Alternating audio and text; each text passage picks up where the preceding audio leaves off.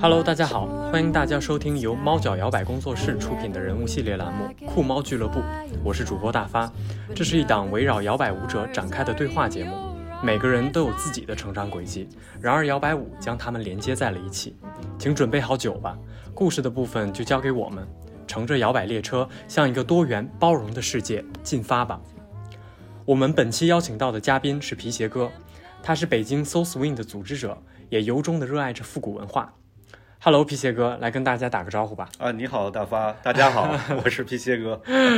OK，我们还是先从皮鞋哥这个称呼来进入到我们今天的这个话题吧。啊为什么会被这么叫？可能大家对这个名字都有些好奇，可能大家想象的是我在家里坐在沙发上，就像我现在给大发看到的一张图一样。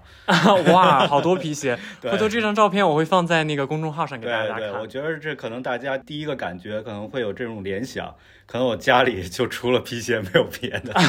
是一个皮鞋的有一个，或者有任何有人还说是不是你有皮鞋方面的癖好？收藏家，那是收藏，家然。后有人甚至联想说你是不是连女鞋都收？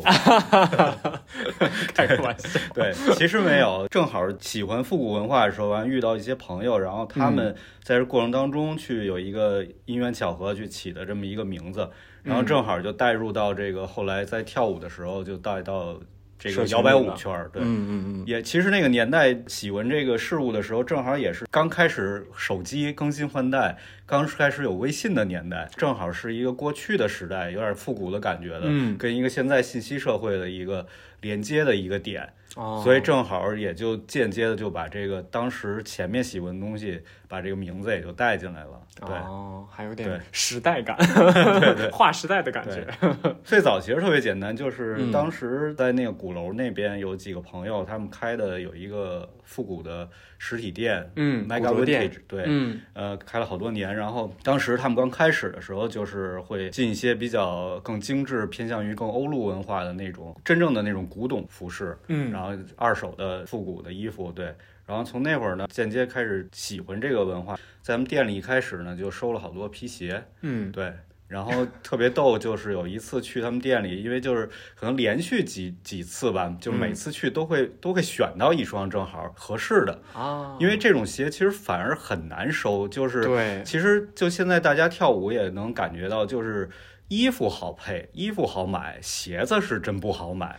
对，因为鞋子对这个尺码的要求什么的还比较高。对，然后各款式啊、大小这种，嗯尤其适合咱们亚洲男士、女士的这种脚型啊脚型这种宽窄的感觉，对。然后就正好那个那个时期，刘可他们经常去英国比较多，法国比较多，嗯所以就收了好多那种真正古董的那种皮鞋，比如说嗯那个 block 风格那种带雕花风格那种啊老式的皮鞋，还有就是 church 英式的那种皮鞋，对，然后就正好那个时期，那个就积攒了好些双在那会儿，然后就突然有一天，就是我在进他们店的时候呢，听他们店的一个女店员吧，嗯就突然在离得很远的时候就说：“哎，皮鞋哥来了，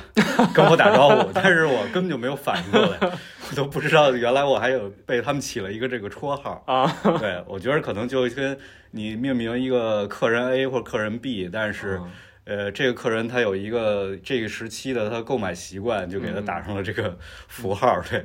对，但是觉得挺有特点的，OK，哦那就延续下来，对是，这个感觉，对。所以那个时候的复古的氛围，你觉得跟现在一样吗？确实不一样。不说摇摆舞圈吧，虽然是咱们是以那个年代出发，包括跳的舞也是，但是实际来讲，呃，大家日常的穿着是比较自由的，嗯可以什么样的搭配都可以。嗯对，然后其实离真正的复古文化圈，包括那会儿的玩这些 vintage 嗯这种文化的圈子，其实是有距离的，跟他们是不一样的。那会儿的 vintage 是一个比较小众的一个玩乐的一个爱好方向，对，嗯，所以嗯那会儿也是刚兴起，就像现在大家突然特别热衷于玩户外，嗯对吧？买些这些户外的穿着，遮阳帽啊，或者那种嗯功能性的那种防水布的衣服啊，其实是有的。就像那会儿，那会儿也是一个潮流，相当于正好在那个点上，就是大家自然而然的都会收那样的衣服。嗯，对，呃，那会儿可能在北京这些方面还是比较自由吧，我感觉，嗯没有那么多的现在这种限限制。对，嗯嗯不像现在又受疫情的影响，那边儿现那会儿的店铺，我记得那会儿还有好多的北京有好多的跳蚤市场，啊，有好多那种周末可以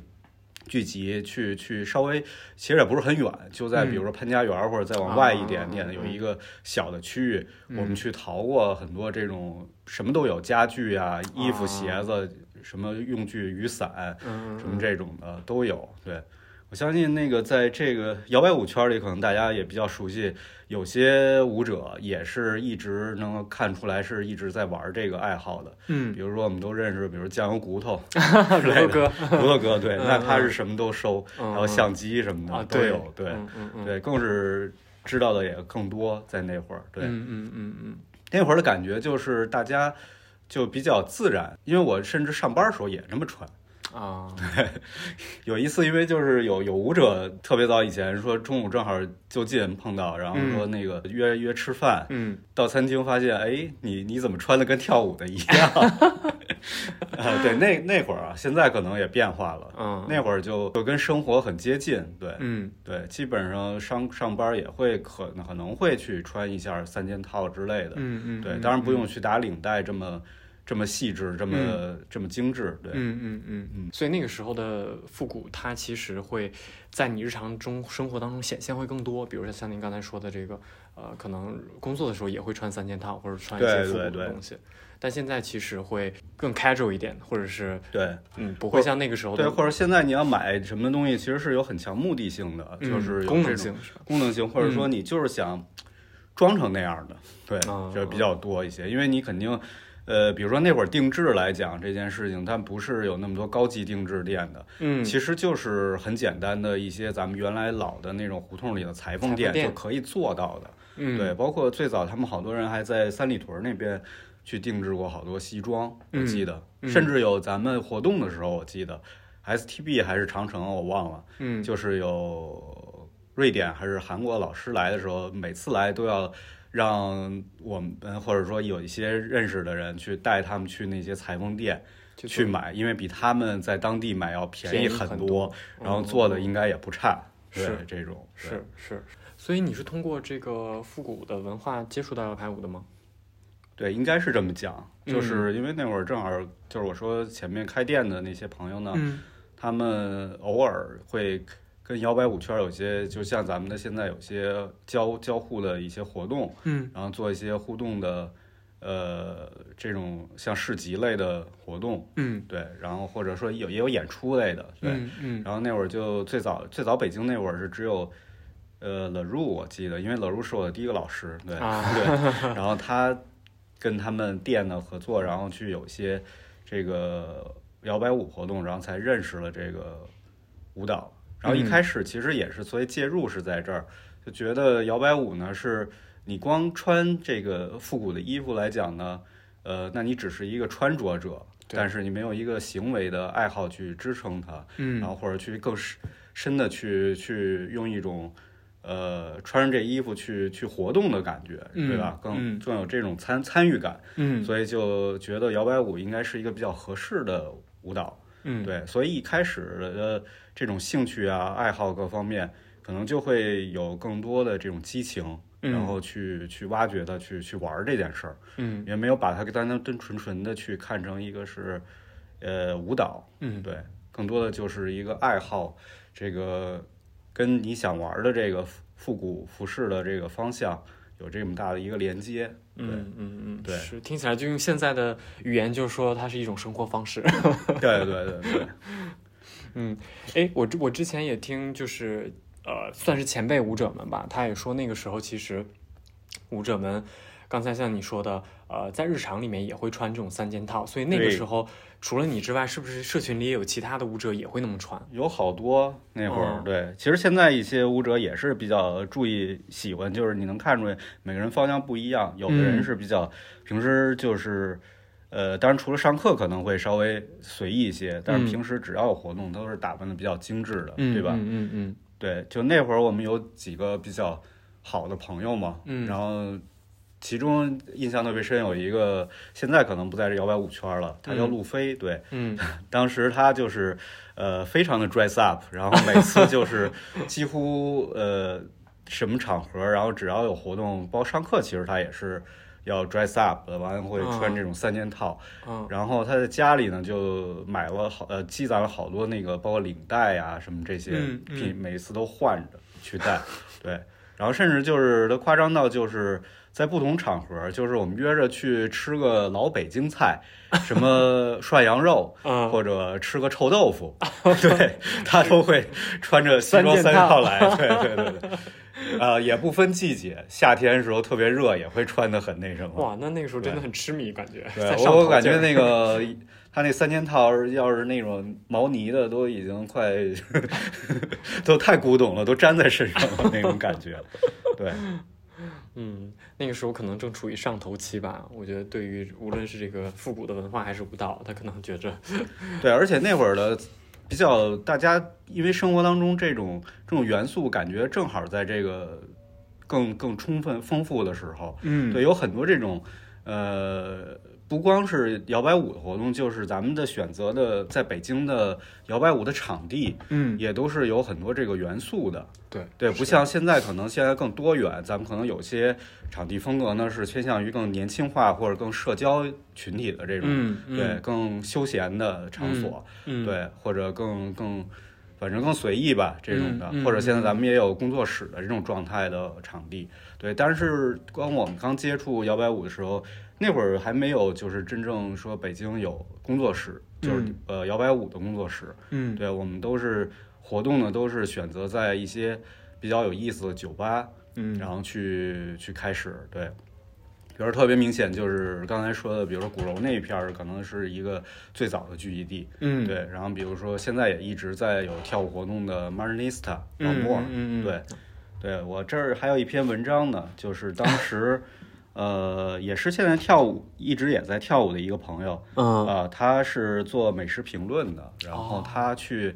把挖掘胡同啊，还有北京的一些小的一些地方的一些餐饮比较有意思的地方，包括它的呃，包括甚至环境比较有意思，因为其中就写到的有一个就是宝钞胡同深处的西班牙 tapa，呃、啊。M a r n i s t a 指的是、哦对，当然他也指引了他那边的吃的喝的什么的，但是他嗯。就是说，呃。在那个胡同里边，就是特别神奇，就是连猫一只猫都没有。然后推开门，有种电影里被热烈气氛像巨浪一样迎头打来的感觉。完就看到了，就是一进一进到那个，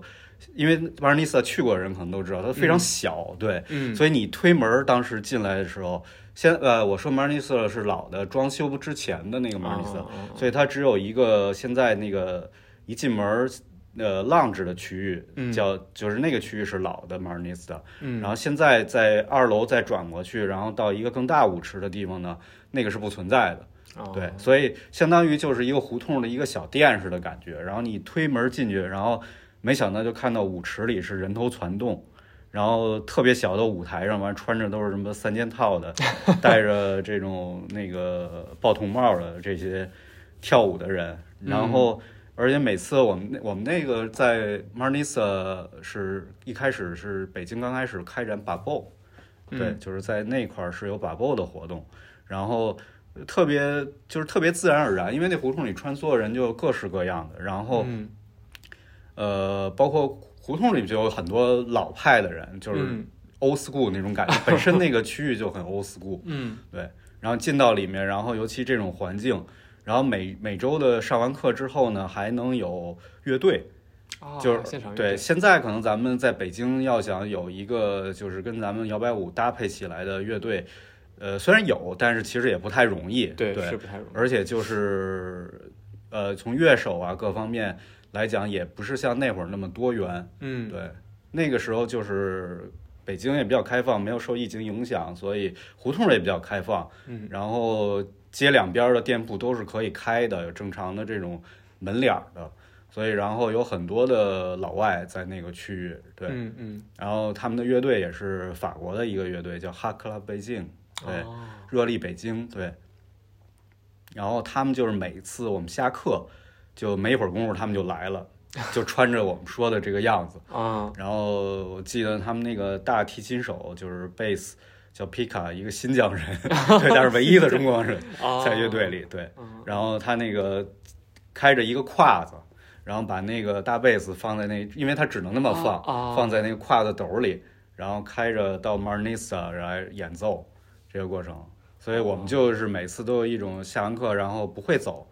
就有一些期待的过程，然后等待他们去调音，嗯，然后每周他们还会有不同的乐手这种情况，所以就自然而然的，比如说去那儿上课，完了到舞会，就自然而然我要从一开始可能就会想啊，我今天应该穿点什么，嗯更配合周三的这种感觉。对，嗯嗯嗯，对，嗯。啊，刚才听你讲这个这个场景，其实我脑子里在想象这个画面，因为我自己没有经历过那个时期嘛。然后，当你刚才在描绘那个场景的时候，我就我就会觉得，它其实我们去那里面去上课也好，还是去参加那个舞会也好，它它不仅仅只是一个课舞蹈课，我可能就嗯跳了，对对我运动了，我学完这个动作就完事儿了。对，我跳完舞之后，我还有这个舞会的期待啊，舞会里面还有这种现场乐队的期待，嗯。它整个给我一种感觉是，是一个成套的一个体系，就它它是一个很完整的一个场景式的东西，它不是一个单一的对，的，其实那个更有现在或者说在当时没有的一个概念，但是过了几年就有了，叫沉浸式。对对吧？就是那种感觉，但是那个不是做出来的沉浸式，不是说故意设置的有那 NPC 的帮你去做的这种事情。对，是真正我们就是 NPC，对吧？我们自己就是这个一元素，对，嗯这种 NPC。然后呃，甚至在那环境里边，各种各样人都有。然后我们去就很开放，嗯它就不是光跳舞，你可以就你既是客人也是舞者，不会划分什么区域，说跳舞的人在这边，喝酒的人在那边。嗯嗯嗯嗯对，大家都是随意的可以去 social 去交谈的这种，嗯包括他们的呃店主也是我们特别好的朋友，他那个他是一个几个人合伙的，然后其中呃男的香港的人叫 Damon，他原来是香港一个著名的流行乐队的乐手，对，嗯嗯，然后都很有才华，然后他女女老板呢是叫 Nuria，是一个西班牙的呃女士，然后她就是特别有艺术细胞，因为他们每天在那个酒吧里，就是结合他们当时的那种年代感，二三十年代的风格，每天有不同的主题活动。哇，哦对，然后所以比如说他们也会，呃我就印象特别深刻，尤其在万圣节的时候，其实所以在那个阶段，就是每个节日都很值得期待，甚至都会有 各种各样的去。呃，就自发的，不用去别人给我们定义，去、嗯嗯去 dress up 这个主题就可以了。对，然后当时他们定义，我记得是爱丽丝漫游，爱丽丝 in Wonderland 嗯嗯那个感觉的。然后当时他们有一个胖胖的女店员，外国人，嗯。然后她就戴了一个特别高顶的一个高顶礼帽，嗯。然后有那种丝绸边儿的那种的，然后拉出来，然后把她的脸呢画成了就是《爱丽丝漫游》里边那只猫，啊，对那个形象，但是画的特别特别逼真，对，特别好，对，对，所以整体感觉就是那会儿就是特别自然，对，嗯嗯，对，这种自然感其实会让人觉得很舒服，而且这个东西不刻意，嗯，嗯，对。现在有的时候会觉得有一些呃抖音上啊，或者是网上流行的一些看起来好像很美、很复古的东西，对，可能只流于表面，它就是嗯 dress up 成那个样子，然后拍完照我就换了，换了别的场景了。因为他生活当中他不是那个样子，他不是那个样子或者他的本人的状态不是那样的，嗯嗯因为就特别明显，就是呃，在北京是一方面，然后后来比如说我们经常那个那会儿，经常每年大家都会出去去国外去旅行也好，去嗯那个参加跳舞的摇摆舞活动也好，嗯对，就会见到更多元、更就这种呃真实自然的这种带有复古文化的这种这种人物，在嗯。在那个国外的活动上，就就他们的秉性、他们的说话方式、他们开玩笑或者说他们的那个。各个方面流露出来，就是好像其实他们不是这个这个年代的人，嗯嗯。就是从二三十年代过来的。哦，比如特别简单，就是那会儿有摇摆舞里面也流行过这个文化，就是或者有时候也会玩这个主题主题的去点，就是二二十年代的这个盖茨比啊，或者什嗯，么这些对。嗯。然后同时会有一个叫 Speak Easy，嗯，就是那个年代禁酒令时期，然后是不允许大家喝酒的，对，然后会偷着喝酒，这种类似于有这种呃走私啊，然后这种偷偷摸摸的这种嗯隐藏式的对隐藏式的感觉，嗯。然后特别就实际沉那种沉浸就特别明显，因为正好我们去瑞典参加这个摇摆舞活动第一年的时候，正好赶上他们国家呃实行了禁酒令。啊，对，可能是因为那个国家的北欧的人喝酒真的太 happy 了，对然后就真的是禁酒令，然后只能好像只能过了几点以后买些特别低度数的淡啤酒。对，然后我就印象特别深刻，当时有一个老师叫 Peter，叫 Peter Loggins，Peter Loggins，对，然后他本身就是看上去就是二三十年代那么一个。老老的雅痞的感觉，对，或者无痞也可以的，对。然后当时他们就就在那个小的咖啡厅里的时候，就从后面到晚上的时候就推出了一推出了拿推车那种老式推车，上面放了一个呃微波炉，然后微波炉还在走呢，就是在那个走那个这样加热倒计时，叮叮叮叮叮这样的。然后等它推出来以后，正好到中间的时候。计时停止了，就是可以完成叮，然后打开，完里面是一瓶 whisky，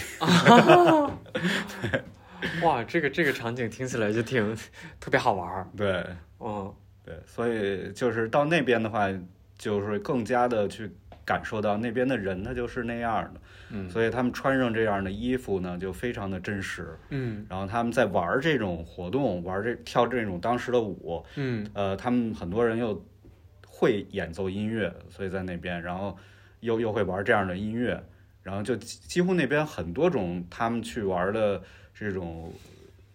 呃活动方式嘛，或者叫嗯爱好吧，都是跟这个年代有很大关系的。嗯。对，自行车也好，他们把这个。他们总整个村子里的自行车都会那个改装，然后改装成各式各样的。对，然后我记得我我有一年在那儿租了一自行车，就是一辆二战的军车，那种呃，就是真的军就是车，真军车。真车，对，哦。然后特特别沉那种。二八都大的军车，哦。当时我就是为了选它，就是为好好玩儿，但是就骑两天就给扔了，就实在是骑不骑不动。太沉了，对对对，就这种对，哦所以特别有意思，对，所以反过来现在可能就是，呃，这种服装也好，咱们要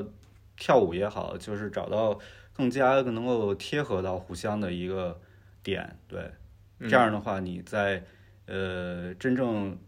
穿着这样的衣服也好，或者怎么样你打扮也好，去跳舞的时候，应该是更带感的，更有那个实际的感受的，对，嗯嗯嗯嗯，这个其实本来我我刚才想问一个问题，但你刚才的这段其实已经回答我了。嗯，对，就是本来其实我就想说，这种文化性的东西，你如何把它做成一个像你开头提到的那种，跟自己或者跟整个这个氛围它浑然天成的那种感觉，尤其是这种。啊、美国的复古这种文化，它本身就不是中国的。嗯然后我们现在又想去跳这个舞，然后又想去穿着人家那个年代的衣服，那你如何能够做到这种自洽？嗯啊，那或者是你如何能够做到那种让人看起来你不是说流于表面的，而是真正你抓到了那个精髓。但其实刚才你在说的过程当中，我也大概可以可以理解到，就是找到自己跟自己的一种结合方式吧，让它不是仅仅的我只是去穿一件复古的西装，或者只是我学了两个摇摆舞的动作而已。而真正去呃沉浸到里面去感受他的那个音乐，然后他的那个服装以及那个舞蹈给你带来的真正你为什么喜欢这个东西啊，或者你觉得对它跟你自身的性格里面匹配的地方是什么、嗯。啊，这种可能会让你觉得你跟他是一体的。嗯，就是一方面从状态上，嗯去更找到一种感觉，就像你到了一个场景，或者你学不同的舞种，对吧？布鲁斯也好，学把波、林迪也好，嗯你总要去有一个呃自己的一个方式去去去怎么去理解，嗯或者去去改去去重新的打开自己另外一方面去接受这个布鲁斯也好，或者巴布的这种跳跳舞的方式，对吧？嗯，跳舞的状态对对，其实都比如说，比如把样。bow 就很明显，那你在跳这个舞的时候，就有可能你会更端庄一些，或者更、嗯更一些笔挺一些啊这种看起来更姿态对 elegant 的感对。elegant 更优雅一些，嗯对，所以你有时候你的一些衣着呢会帮助你这一点，对。对，因为大多数舞者呢，在北京也好，其实在国外一样的，都是都是业余的舞者，嗯。然后不是从专业的这个舞蹈方面进入到摇摆舞的。嗯嗯嗯，对，所以对于自己的身体的认识，包括形体上的认识，嗯。呃，还是没有没有这个专业舞者那种去注重这么多，然后所以会呃会有这个肢体上的影响，或者跳舞的时候是平时你的生活习惯会带到舞蹈里面，所以它会造成一些不好的这个。呃，姿态对看起来，从嗯不管从外观，包括你跳舞的感觉上，嗯对，都会有所欠缺。嗯嗯对所以有时候你在真正跳一个舞的时候，你从它的呃状态，包括这个你配合一些你当时配合这种状态的衣着，嗯是可以帮助你的。对，你可以比如说穿些，你穿马甲，那肯定不能含胸，对吧？对，这种是是，嗯对，但是也是有一些小小误区，我觉得就是说，呃，跳舞是跟这种文化是要有结合的，但同时也是舞蹈有自己方面的一些原理跟特性。嗯对，不是说你跳这个舞，那虽然我叫皮鞋哥，但不代表说，呃，所有跳这个舞穿皮鞋就是最好的。嗯，对我觉得没，对没错，尤其一开始在选择这种嗯适合自己的方面，可能有人就会有些误区。对，哦尤其一开始你在初期的时候，对身体没有很强的那种掌力控力，对，嗯包括对，呃，可能就会比如说选择一些。会对地面有很多的要求，对自己的鞋子有很多的要求，对，经常会觉得啊，我我哪儿哪儿不对，我这个哪儿不舒服，那是因为可能这个地太涩了，地太不太滑了，嗯或者鞋不够滑，鞋太滑了嗯之类的这些问题。对，一开始会有这种想法，但是慢慢你真正了解了，其实还是需要去提高你对本身舞蹈动作的这种呃理解，怎么去发力，嗯，对，然后从还有你自己自己身体怎么去用这方面去提高，然后就呃更自由一些。其实其实我就是这么想的，包括现在跳舞状态也是，就是。嗯我虽然叫皮鞋哥，但是可能最近在舞会上可能会有好多人看我没穿皮鞋，然后所以就有一些人会去有些这种疑惑。然后上周舞会的时候，就有人问我说：“哎，他是皮鞋哥吗？为什么他最近老叫旅游鞋哥 来听我们的节目，给你们官方解答。？”对对对啊，对，其实其实没有了，嗯就心里有皮鞋就可以了。对，其其实穿什么鞋跳舞，对，就是你这个阶段来讲，就是当你的可以掌控一些身体，然后并并不是很重要。对、嗯对，就是完全靠自己的舒适度，包括当时的一种状态感觉。嗯，对，虽然现在虽然我很喜欢复古衣服，但是有时候，比如说我们在跳 Lindy Hop 的时候，那确实是，呃，你穿着这么沉重的衣服，或者三件套，或者里外里的这种西装什么的，会限制你。对，限制你的很多的动作。的发挥。对是的，，嗯嗯，对。嗯而且会这种限制在你掌握不好的时候，因为嗯。你会发现你在看好多视频，在国际比赛那些大师，包括甚至表演的时候，他们穿的很正式啊，很隆重啊，嗯。没有问题啊。那是因为人家首先他们的西装肯定也不是原来的那种纯粹的那种呃，特别完全合身的西装，对，就是说那种原来老式的西装，嗯。他们都是有过一些剪裁，包括那种改良。过的，嗯。适合跳舞的。对。嗯然后另一方面就是他们确实有这种很强的身体的控制嗯，力和，运用能力，对，所以他们的在穿上这些衣服对于他们没有完全影响，嗯。对，甚至有的老师还穿着那种高帮的那种高那个筒筒就是高的鞋子，对吧？嗯高帮的鞋子去跳舞也没有任何靴子对，嗯靴子去跳舞也没有任何问题，嗯对。但是咱们一开始的话，可能还是要让自己去，呃，把这个两方面结合起来，结合起来，对，嗯找到一个舒服的点，对，嗯又能够让自己有一个更好的一个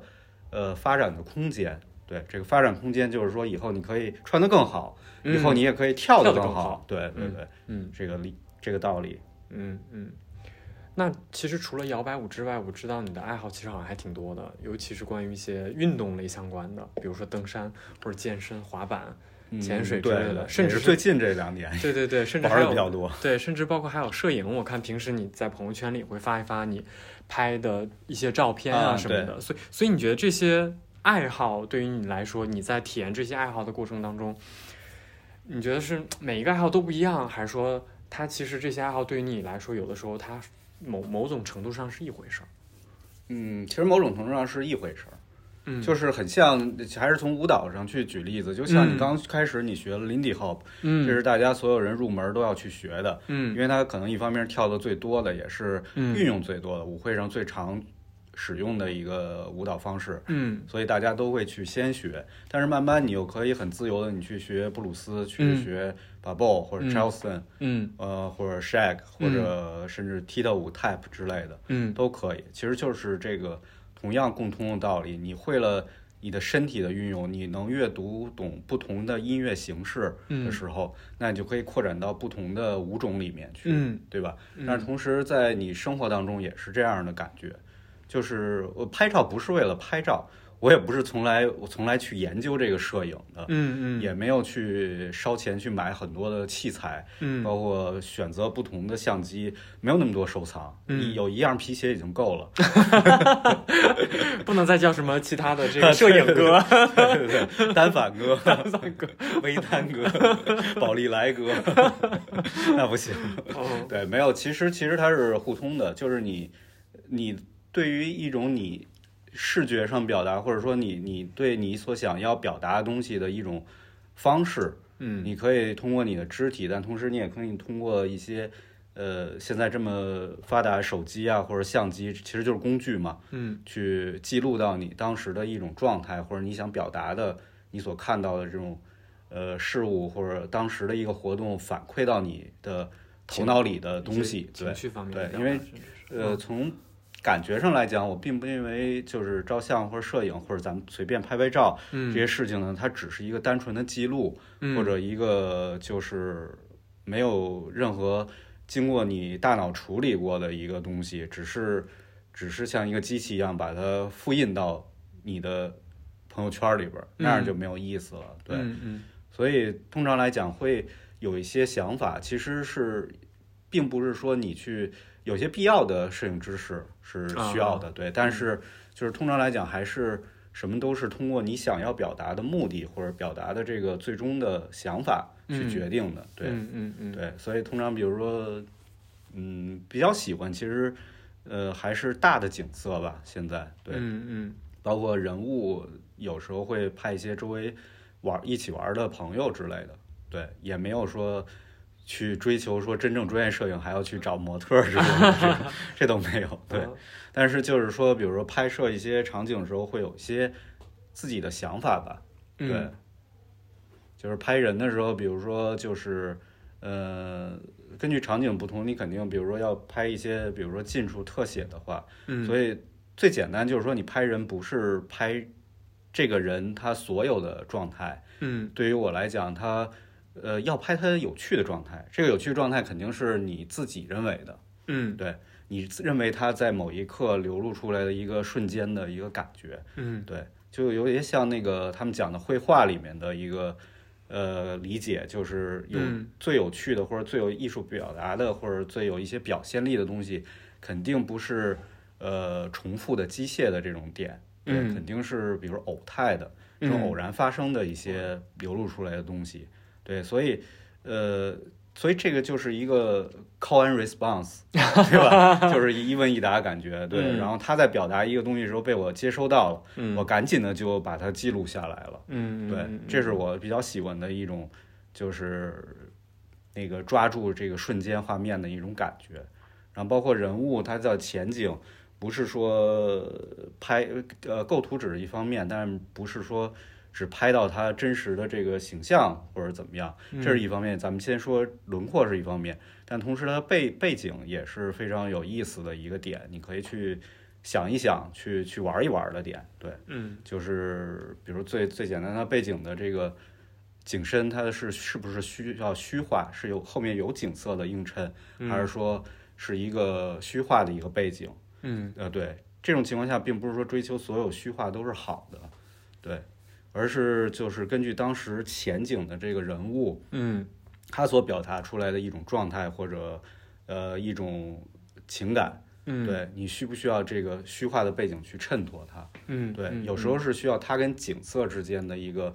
正好在这个环境里，其实也是一种真实的一种反馈反。馈对，它是在景色里当景景色里的一种流露。对嗯嗯但是如果是想突出这个人的话，或者当时他的一个特点，它的一个内在的一个情绪的话，可嗯能背景就不需要那么强调，可能就会虚化的更多一些。哦，然后虚化的这种光斑的呃形状也会调整为。呃，当然这是一个理想的感觉，嗯也不是说我就能达到这个，但是我的想法是这样的，嗯就是说背景的这种虚化也会达到一个好看的一个形状去去去衬托到这个人物的感觉。对，嗯嗯对嗯，所以你之前有给朋友拍照的时候，就会让朋友。哎，觉得皮鞋哥拍的真不错，是不是试试可以改名叫摄影哥了？这个，呃，或者不能吧？摄影哥那还离得远呢。嗯，对，我觉得就是自己喜欢，然后拍到自己喜欢的照片，然后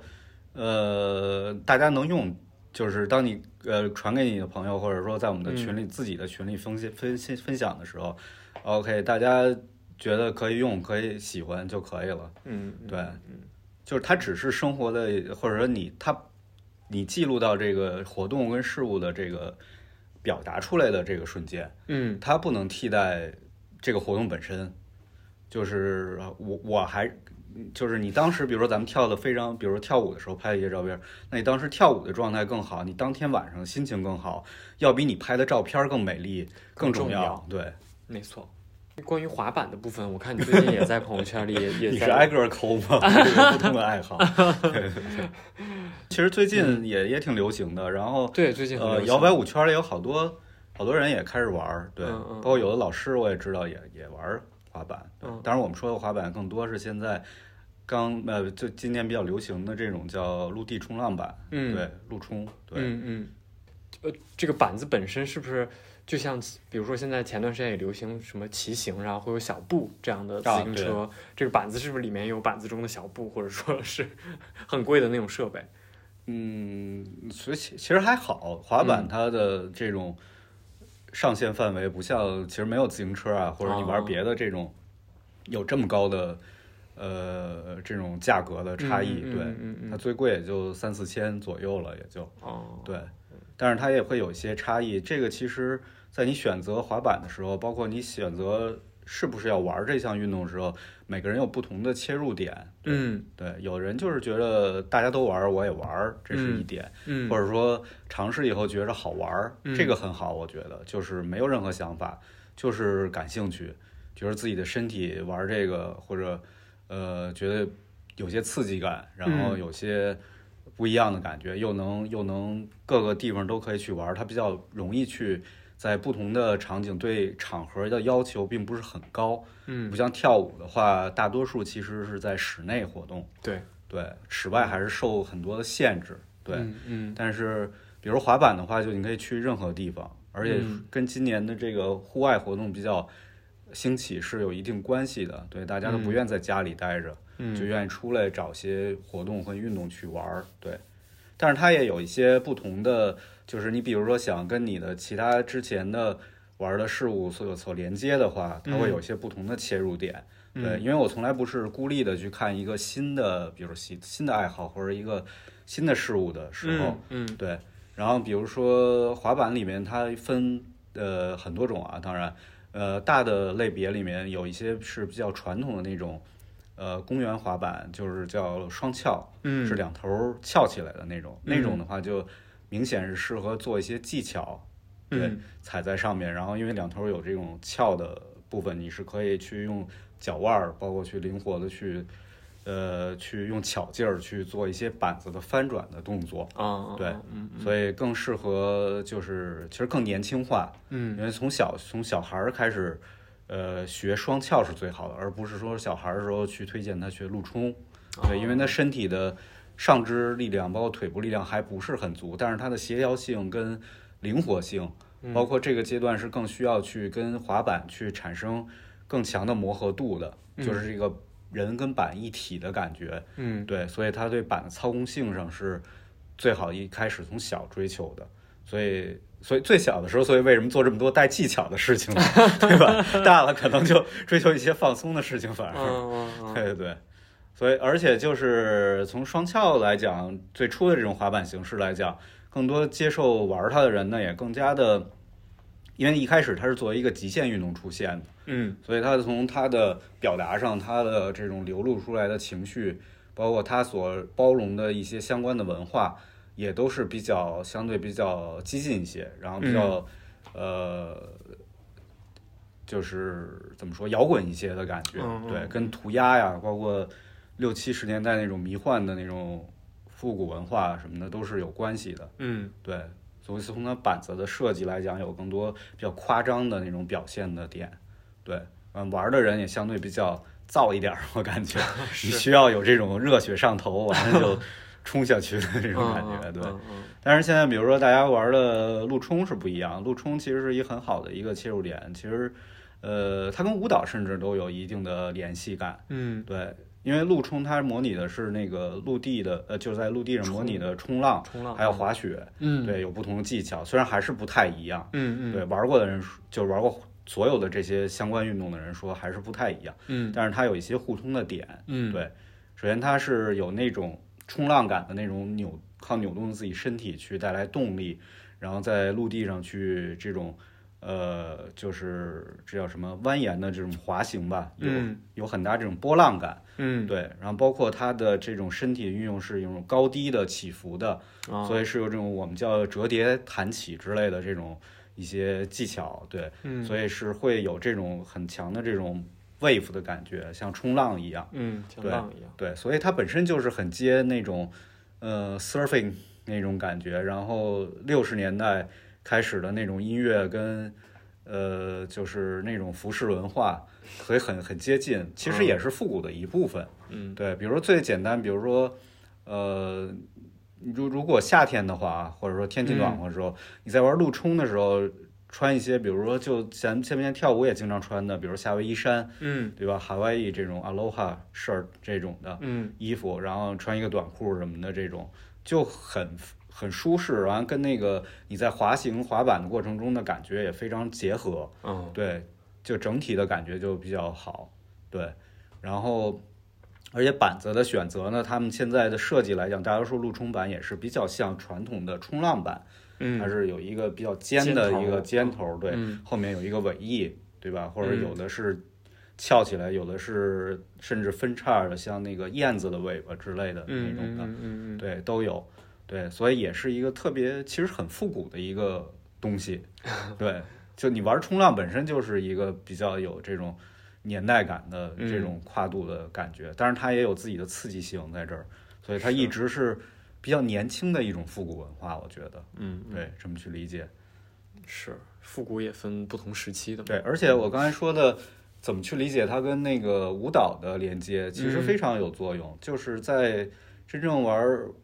呃陆冲滑板的时候，你会用到你的呃整个身体是由上而下的。嗯。就是虽然我们跳舞一直开始强调的是用你的核心，是你的嗯。腰胯的部位，嗯。对，但是到一定阶段以后，呃，你的转身包括什么呢，其实是靠你的胸，包括这个肩，甚至更主还会甚至用到自己的背，背。嗯。对这些位置去发力，然后去用上肢的这个你的上面的框架感去扭动，去带动自己的这种转向，包括一嗯些做一些嗯方向上改变的动作。对，所以在陆冲里面也是，呃，我们叫肩带转，对，所以就是从肩带动你的腰胯，然后到下面腿。嗯所以通常来讲，看似我们都。呃，当然，因为它姿态是比较低嘛，有半蹲或者站着也可以，嗯所以对腿的这种支撑要求或者有好看上去好像有些要求，嗯但实际来讲，真正滑好以后是用整个身体包括肩膀去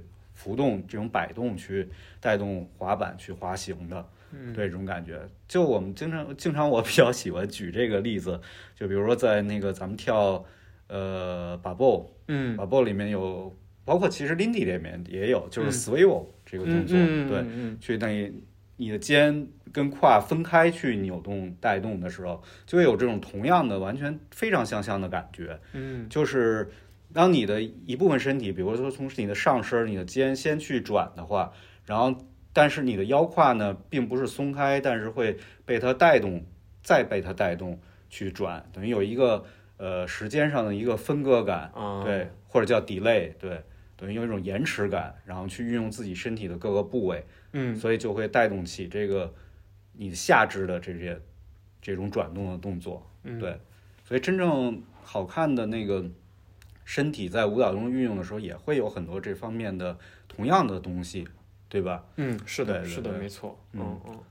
就是因为身体的每一个部分它存在肯定有它的价值嘛，对，它你用用到哪个地方的时候，呃，它所带来的呈现和你姿态的样子，那肯定也是不一样的。嗯。你对身体的掌控感越高，其实你可挖掘的你的这个可塑性和它能展现出来的姿态肯定也是越多的嘛。对对。嗯嗯对，慢慢你就会从一开始只是一个整体，嗯。对，要求你的核心的嗯。运用，包括跳舞的方式，嗯。包括甚至滑板的方式怎么样，但是慢慢就变成了是你需要分开去用，但是它是有结合的，结合力量是传达到从上而下的，嗯，这种就叫 isolation，就是一种分分离嘛，对吧？去使用，对，是，我觉得这个道阻且长，我目前也还在第一阶段，还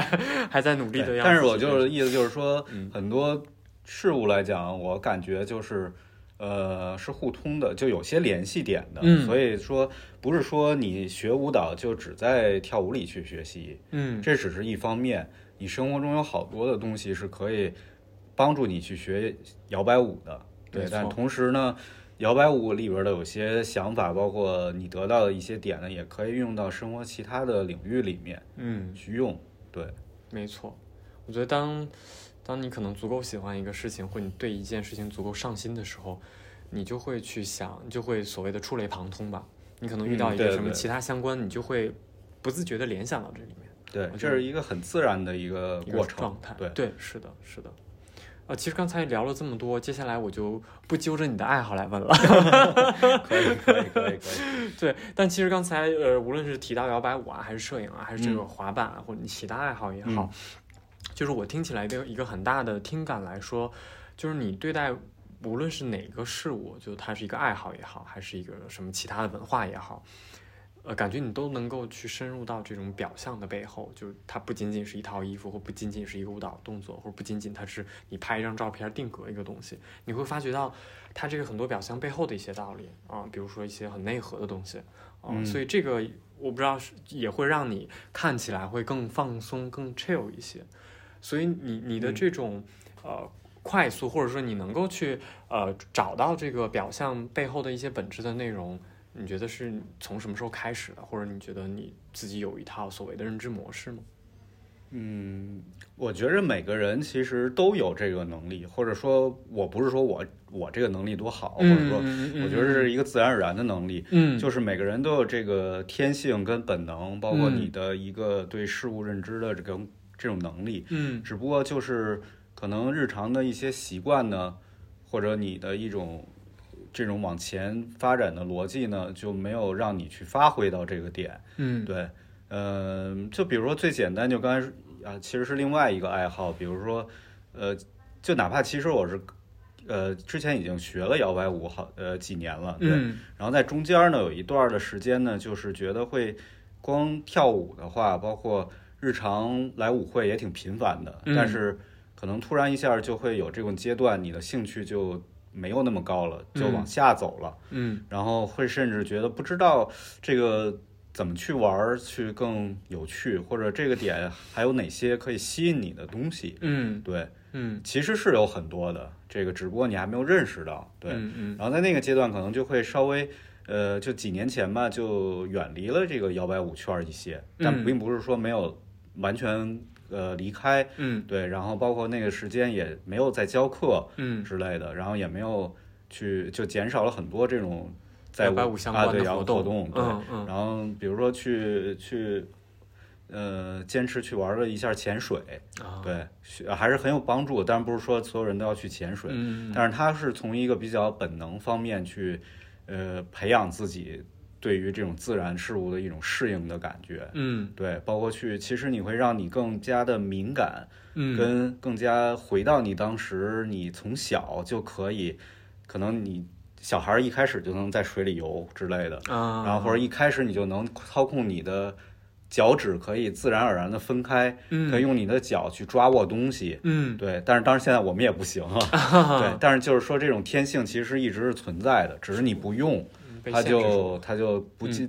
则退嘛。嗯对吧嗯嗯呃，然后所以就是呃，让你重新打开一些你对事物的敏感感觉，嗯然后包括更 open 的去接受一些别的事物，对。然后在这个阶段，然后去去再融入到摇摆舞的时候，会有一个新的感受，对。嗯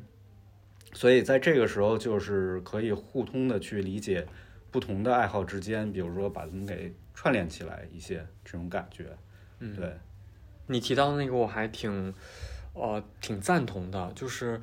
我们平常日常生活当中经常会听到，比如说 follow your heart，就跟随你的内心去做一些决定也好啊，或者是提高你的感受力啊，嗯提高你的敏感程度。但这种话其实日常聊起来，它它就是一个，好像你无论是说教也好，还是说你。把它作为一个道理讲也好，它背后好像并没有一个说，那我如何去达到这样的一个状态？我如何提高自己的感受力？我如何去提高自己的敏感度？对啊，但其实刚才我觉得我们整个聊天过程当中，其实也是针对这个问题做了一些很好的回答。那就是说，你可以去体验不同的事物，然后你抱着一个很开放的心态，你把很多先入为主的观念把它拆穿掉。啊，或者你之前已经很习惯的某些思维方式，你你先把它放放下，不让它作为你一个先入为主的概念去主导你，嗯然后你去跟这个事物本身进行连接。嗯啊，无论是这个各项运动也好，还是说你喜欢某一个时期的文化也好，你就去研究它那那个跟人性可能最接近的那个部分。可能慢慢慢慢这个对对过程，刚才你说的那个所以一开感受力就提升了。嗯，不用去抱有说我要去这个事物里去发展多好，嗯。其实就是你去接触它，然后没有任何目的，嗯。然后就去接触它就可以，自然而然的你就会发现有可能会喜欢这个东西，然后就是因为你的你的你的这种，如果一旦你的接收事物的方式已经是这种模式了，可以不停的往前去去探索的时候，嗯，那就会自然而然的去进入到这个事物更深一些的地方。没错对。然后同时在，叫你像说的，你刚才说的，好像是你接触了不同的事物，然后包括摇摆舞也好，然后呃，使你看起来很放松。对，嗯。当然这其实我觉得是一个呃两边去互互动的过程，嗯。就是呃你接触的越多，那你肯定会，当然自然会，我觉得是一个过程，你会更包容，然后嗯。更、呃更加有这种平平静平和的心心心情，对，嗯去看待这些事物，接触他们，嗯所以你自然而然就更放松了。嗯对，但是同时也是反过来讲，一开始你就要学会要放松自己。嗯，对，有可能我我是属于那种比较奇怪的人，就是怎么就是就是我从小的话来讲，就是呃身体不是特别好，特别差，哦包括开始跳摇摆舞的时候，我也从来不是呃身体素质特别好的那种舞者。嗯。对，包括一些爆发力，包括一嗯些比如 aerial 的动作，嗯嗯嗯。我一直不是我擅长的嗯。这种领域。嗯，对嗯。就是好死不如赖活着那种感觉，就反而就是平时就是属于一种相对比较松弛、放松的状态。嗯。呃，所以本身比如说在我的身体控制的时候，就是一开始在跳摇摆舞的时候，会明显感觉到就是刚开始还是会有硬啊，就是会僵硬的，这是因为嗯。你出血紧张造成的。对，对，是慢慢，但是当你跳到一定程度以后，我是属于比较松的那种舞者，嗯。就是身体的感觉都是比较松的。嗯。然后包括我的肌肉感觉也是，呃，通常来讲不会，就比如说我今天我来之前我是刚去练完腿，对，嗯刚去那个硬拉完，嗯。然后呃，但是我现在的肌肉感觉就非常非常放松，没有任何的紧张感，哦。对，然后就是自然而然你就会通过，其实这些都是可以通过你平时积累的一些用意识、用自己的想法去让自己去，就是不要让自己太紧张，你去嗯调节自己嘛，嗯让自己放松的情况下，嗯这样的话你的身体呢自然而然也会呃达到一个对有反应，对，它会会去控制的。对，就和就和你健身也好，也是这嗯样的方式嘛，就是一开始就是让你怎么去用意识去控制你的某一区域的肌肉啊，嗯。去去不要去用别的地方去发力，比如说你练嗯这个，那你就是尽量去不要代偿，去用这这一块儿的肌肉去发力。嗯。对，所以它是一个意识去控制，集中到某一个区域，同时呢，其他区域又很放松的状态。嗯嗯对，所以就是正好是这个这个前进的这个过程当中，感觉就是让让自己能够有一种跟别人可能说稍微不太一样，别人可能会一开始就总是紧绷的状态，嗯，对，肌肉是比较紧张，对。嗯嗯嗯，但是我可能就自然而然就属于比较爱能够放松放松自己下来对，放松下来的。哦对，这个反而就是一开始觉得自己身体弱之类的，反而就会，反而有些正反的，然后现在会有些嗯受益的感觉。当然，你真正去锻炼的时候，或者去一个正确的方式去运动的时候呢，那就包括舞蹈的方式，嗯嗯，那你就其实你的身体素质，包括你的各方面的能力都在提高的。嗯。对，所以就你的松跟你的你想真正发力的时候呢，是可以去调节的。可以兼得的，啊，对，兼得，对对对。嗯是。对，哇，刚才这个我觉得这个能力挺挺挺牛逼的，真的不是所有人说我健完身之后我的那个腿就可以立马松弛下来的，对，嗯，但听起来就有点像那种冥冥想或瑜伽，好像从你的从你的意识开始，然后再去带到你的身体，但中间其实也有一些过程，我觉得还挺挺有启发的。大家平时可以试一试，用用自己合适的方式吧，我觉得，对嗯，可以去尝试一下，让自己的身体能够尽量的，放松。其实到一定阶段的话，呃，肯定的，包括摇摆舞圈里面大多数老师也都是这么做的，对，嗯都会对自己有些建设，完包括一些，当然不是为了说我跳舞这个事情，嗯嗯，就是为了自己能够有更好的一个运用自己身体的一个空间，对，嗯嗯，所以都是需要有一一些锻炼的，对，对，是的，是的。好的，今天聊的特别特别有趣，我觉得皮杰哥呃聊的内容就是又很有趣，然后又有一些干货，对，啊。然后呃特别感谢皮鞋哥。然后在北京的话，几乎每个周日的晚上都有皮鞋哥组织的舞会，嗯然后这个通知我们基本上在 Swing 北京的公众号里是可以看到，到时候我们啊会把这个公众号贴到我们的这个内容下面，然后大家周天下午或晚上的时候啊、没有事儿就欢迎去舞会玩带。带带点广告的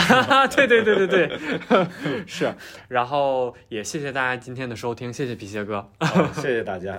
嗯，欢迎大家在评论区跟我们互动。如果对摇摆舞感兴趣的小伙伴，也可以关注我们的微信公众号“猫脚工作室”。OK，我们今天就聊到这儿，我们下期再见，拜拜。好，拜拜。